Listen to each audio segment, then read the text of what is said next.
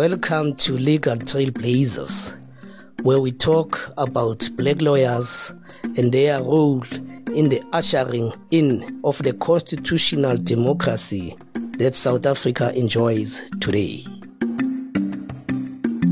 This is the life story of Mr. Godfrey Pitje, the doyen of black lawyers. He's the former president of the ANC Youth League and was succeeded in his position by Nelson Mandela in 1952. This was after his appointment as a principal at the Jane First Combined School. However, his open opposition to Bantu education, the inferior education system designed to further subjugate black people in South Africa, led him to leave the teaching profession to become a lawyer. In this episode, Judge Moseneke tells us about Mr. Godfrey Mokgonane Pitje, a teacher, an activist lawyer, and Africanist intellectual. I'm very honored to meet with you. I am Tuto Khadebe. I am interviewing today the former Deputy Chief Justice of South Africa, Judge Dikgang Moseneke. Thank you, Judge, for availing yourself. Tate Pitje, as you know, was born, and I call him Tate because he's my father's age. He's not my contemporary, he's my father's contemporary. Yes. He was born in 1917 in Polokwane, in Limpopo, and he really had a rural background, as you would have seen from what I've written about him already. And he was a very determined young person. Think about him living in the 1930s when he was in his 20s and started as a young teacher. And I wouldn't have met him then. I was born much, much later than him. But I met Tate Pitje when he was already an attorney. Remember, he was a teacher, a young teacher, and he became principal of a school.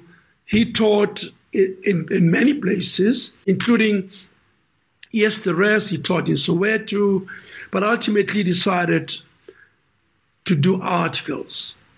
And when he did articles, he did these at Tambo and Mandela attorneys, who, as you know, and I wrote about this in my book, My Own Liberator, were one of the first African law firms in Johannesburg. Yes and they practiced law, as you would know, at Chancellor House, which was on Commissioner Street. And Mr. Pitje came to do articles at Chancellor House. Again, I wasn't there. It's research and history that I came to know and to write about in order to do what you are doing to preserve the history of our people and African people in particular. And I went to high school, and in 1960, and I became a member of the Youth League of the Pan Africanist Congress of Azania. And I was arrested in 1963. And I was 15 years of age then. And I was a student at Hofmeyr High School in Tshwane, here in Pretoria. And 16 of us were charged for sabotage and terrorism and our parents needed an attorney. And who did they approach? Attorney Godfrey Mokgonane Pitje, who was the person who would be the natural professional to go to by my father, mother, and other mothers and fathers. At our first appearance in court, after being detained in solitary confinement for 90 days, there was attorney Godfrey Pitje. And he stood up to say, May it please the court, your worship, I appear on behalf of the accused. That's when I saw him and met him for the first time. I was answering your original question when did you meet him for the first time? Yes. I was an accused and he was an attorney. Was he practicing uh, on his own at the time? At the time, he had left Mandela and Tambo. Oliver Tambo was in exile at the time in 1963. And Nelson Mandela was in prison on Robben Island. So a lot of things had happened in the struggle up to that point. And as I say, I was arrested with other members of the Pan Africanist Congress of Azania, and there were other accused who were arrested for membership and activities of the African National Congress. And ultimately, we were all convicted and went to Robben Island. But the answer to the question is yes, I met him as my attorney, and I was an accused. We know he was a president of the ANC Youth League. Not much is recorded about his uh, political activities. Did he continue to be a member of the, of the African National Congress? Well, Dada Pitje was an Africanist and he was part of. Was he an Africanist? Yes. Because you, you, you an are an Africanist. Yourself. I am an Africanist, yes. I was in my childhood, I am now, of course. So, Dada Pitje was an Africanist. He, if you look what I write about him, his comrades within the African National Congress and the Youth League in particular were AP Mda, were essentially Robert Mangaliso Sobukwe. And they were that part of the African, of the Youth League which was Africanist, and which Anton Lembede, and which ultimately broke away to form the Pan Africanist Congress. And it wasn't surprising that when we got out of the cells and were members of the PAC, he would be there as an attorney to represent us. And I don't mean he represented PAC members only. Just like when I became a lawyer, I represented members of Umkhonto Wesizwe, I represented members of Azanla, and I represented members of APLA and of, of other formations within the country and unions. So he wasn't there because he was an Africanist. That might be one of the reasons, but certainly he did not continue as an active member of the Youth League. Yes. Wh- Whilst you were in in prison at the Robben Island, did he maintain that role of being an attorney to those who were still at the island? Uh, Yes, did he he visit you there? Yes, he continued to provide, you know, services. There were some people who filed appeals, for instance, against their sentences, and there are people who needed additional legal services. And Dada Pitje, Godfrey Pitje was there available, providing that continuous service at a time, I must add, when it was extremely dangerous to act for so called terrorists for so called mutineers and people who wanted to overthrow the state by violent means. So it was always a dangerous exercise. Personally, from your side, when you were released from Robben Island, you, you had studied law whilst you were still there. Yeah, well, I did a BA, I did a B Juris, and I did an LLB, so I did three degrees. Then you wanted to be a uh, an attorney before you became an advocate. Then Yes. to be an attorney, you need to do your articles of clerkship. Yes. Under whom did you do those? The articles of clerkship? Yeah, well, you're veering to something which I've covered fully in my book. Yes. Now you want an interview on that. I, I've written about this quite fully. This is where I'm going to. The role that he played Yes. in, uh, in in in assisting you to, To be admitted, yes, be admitted as an attorney because you need to undergo this process and then you need to uh, submit these Sure. papers because you need to bring an application uh, to the High Yeah. Court of South did- Africa. Yes. How did he I did assist you there? Yeah. I see. I looked for articles for over a year in Pretoria, and I write about the racism that prevailed at the time, particularly if you had been to Robben Island and you're an ex prisoner. It was almost impossible to get articles. Ultimately, I got articles, served two years because I had an LLB. At the time of finishing of articles, the Law Society gave notice that they are going to oppose my admission on two grounds. The one ground was that I was no longer a citizen of the Republic of South Africa, they said, because I was Botswana and Bophuthatswana had become independent and claimed that by that act I had lost my citizenship. And they also claimed that in any event I have a conviction. And the conviction will stand in the way of, of my articles. And again, there's a reported case, ex parte Moseneke versus the Law Society of the Transvaal, and it records the battle that we had. but more importantly, the Black Lawyers Association rallied around me under the leadership of Ndate Pitje. They protested, they made it known to the Law Society that they reject the objection on both counts. It was not for the Law Society to say somebody has lost citizenship. That's a political conclusion that all people who are Tswana or who are Xhosa or who are whatever those homelands were had lost their South African citizenship. And the BLA was quite strong. And in fact, this issue helped to rally the BLA and make it even stronger. There were other issues, but this issue was one of those that helped to crystallize it and to actually have it formed formally as a Black Lawyers Association in 1976, 1977, and I was admitted just about the end of 77 or early 1978. So this was one of the issues that was on the agenda of BLA, and the deputy was in the forefront of that charge. To, and were, um, um, the BLA was opposed to Group Areas Act, for instance.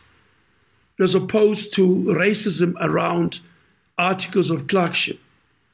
It was opposed to treatment of black lawyers in courts. In remember those days there were two entrances to your court.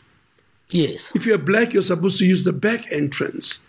And the DPHS, we know in the article I wrote, played a big role in resisting that. Yes, I recall that uh, case uh, R versus Pitje, where he was charged. Yes, indeed. Can you tell us about that? What was happening Yes, I there? want to do that. Is I certainly would like to do that. You see, the DPHS sells articles at Tambo and Mandela. Ultimately, he becomes an attorney himself on his own. He goes to court and he's told he must sit on a desk and chair different and separate from that where white attorneys sit. And he says, No, I'll not do that. And he goes to sit where he thinks legal practitioners ought to sit. And the magistrate orders him, well, the interpreter says, You're sitting at the wrong place, Daddy. Only white people sit there. And the teacher says, No, no, no, And I sit.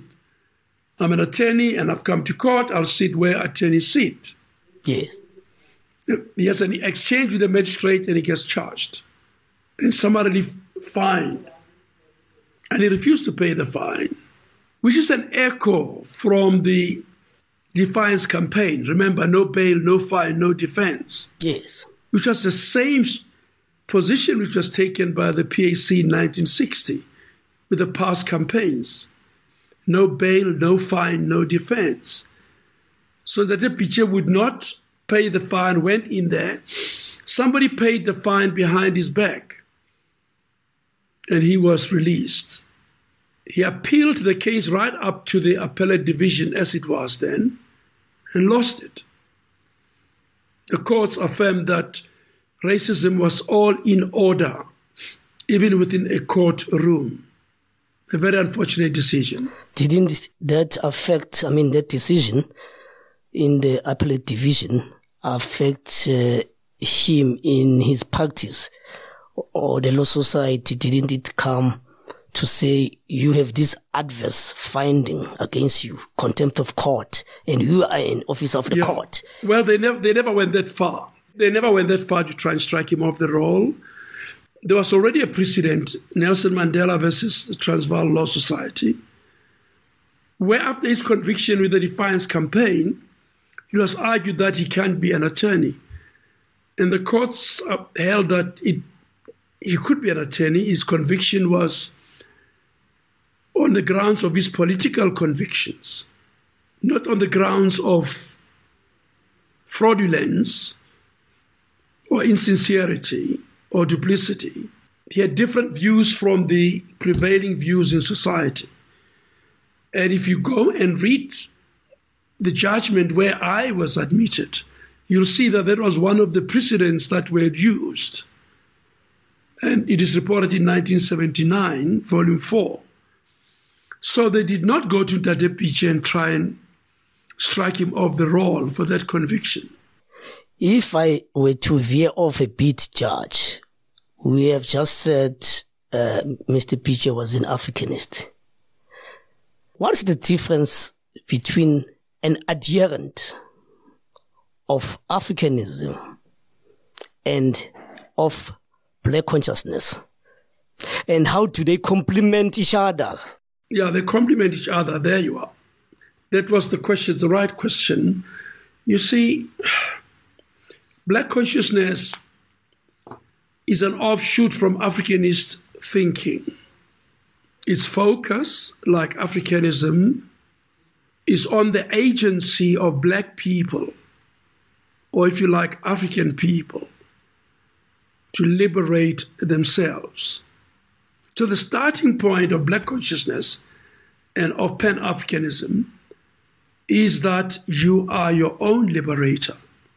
You must have heard of a book like that, haven't you? It is the assertion by Steve Biko famously that black men, you are on your own. So the fundamental tenet of Pan Africanism, for instance, was that was to rally and unite African people in order to overthrow white domination. So that is a fundamental platform of, of the whole movement. And at the time, charterism was petitions was a whole range of other methods and did not define the struggle in a complete way that identifies it as a total struggle of overthrowal of domination and defining it as white domination against black people, against African people, who were the majority. So the two starting points, if you're going to listen to Mangaliso Sobukwe, or you can listen to Steve Biko. The fundamental starting point is black people, African people, have to rise and liberate themselves. And usually the addition would be ngexesha lethu, in our lifetime. And that's a very important addition because we had started in 1910 and we're slowly making petitions and submissions and and then suddenly we came to a point where some leaders introduced urgency in the need for African people to liberate themselves. And, and therefore, you would not seek to look at other people to help liberate yourself. You would do it yourself. And that is why it became inkululeko ngexesha lethu, freedom in our lifetime. it is a very important fundamental platform.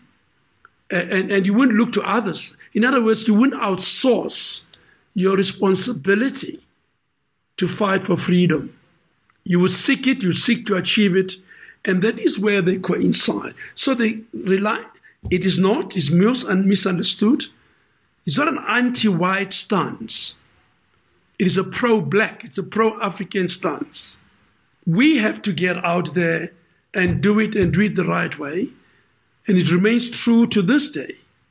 Messed up as our freedom struggle is presently, but the obligation remains ours to actually liberate African people, black people, wholly and fully.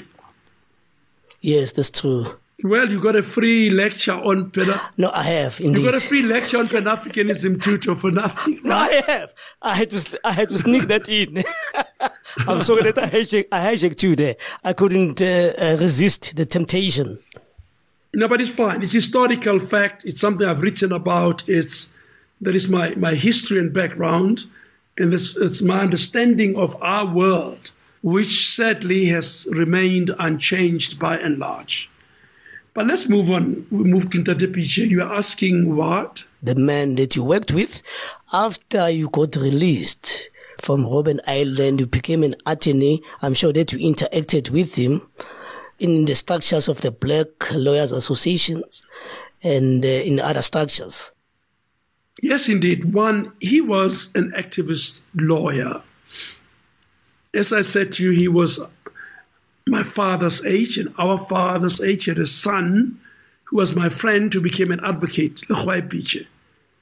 So that's why we always called him father and leader. He was a president of the Black Lawyers Association. He fully embraced the notion that law is a tool for social and economic justice. Law is not a set of cold rules. It is designed, it's human designed in order to achieve social and public good, which comes in the form of opportunities of equality, or protection of human dignity and other fundamental rights. So, law is basically an agent, it's a tool to be able to achieve certain things. And he lived that kind of life he grew the Black Lawyers Association. He was his first leader. And look at the irony, then I came to serve with him on the executive. Yes. When I started as a young man, arrested, him being my lawyer, now he was my leader. Full cycle. I served on the, I sat side by side with him on the national executive. At the BLA, we decided to have a project called the Legal Education Center. And one of the primary things was to find articles for young black lawyers. We did not want them to experience what we experienced. So every black lawyer took the obligation to give a, a young black person articles. So young women and men, for instance, at the law firm where I was, Maluleke, and Moseneke, and there were others. Kunene, Mushidi, and Makume, and there were Mwepe and Kadimeng. And it became a time when young lawyers, younger than Pitje, were inspired to form partnerships. And this partnership became home for the training of young lawyers. Each one of us, for instance, in our law firm had three article clerks, which was a maximum. And the whole idea was to create an infrastructure of young activist black lawyers so BLA became an activist, anti colonialism, anti apartheid body that understood that it had a role to relieve the oppression of our people, but also an activist body ultimately to overthrow apartheid. And as you know, the BLA went on to establish Legal Education Center and Tata Pitje became the first director of the Legal Education, Association Legal Education Center. And he left his practice, a lucrative practice,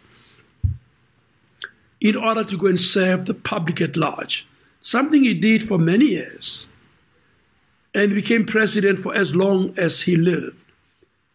There is a quality of the man and the quality of the leadership and dedication to what we were about.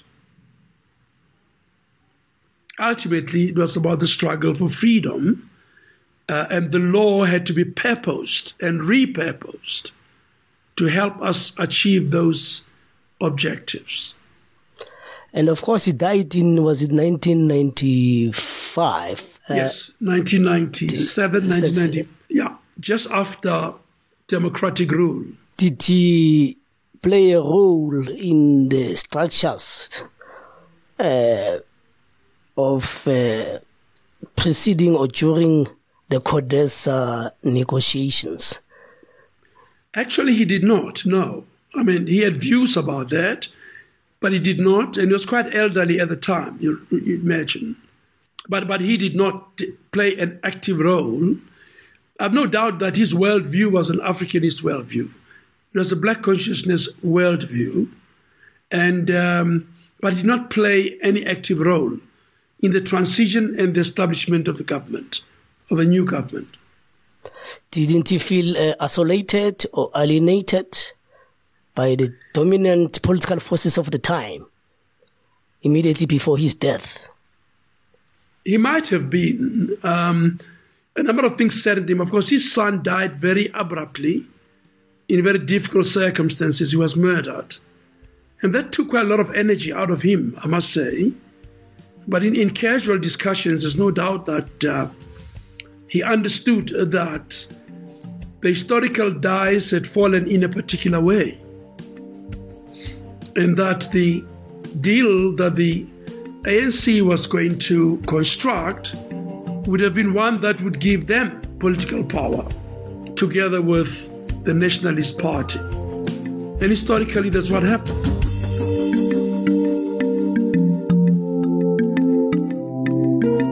You've been listening to another production from Solid Gold Podcasts.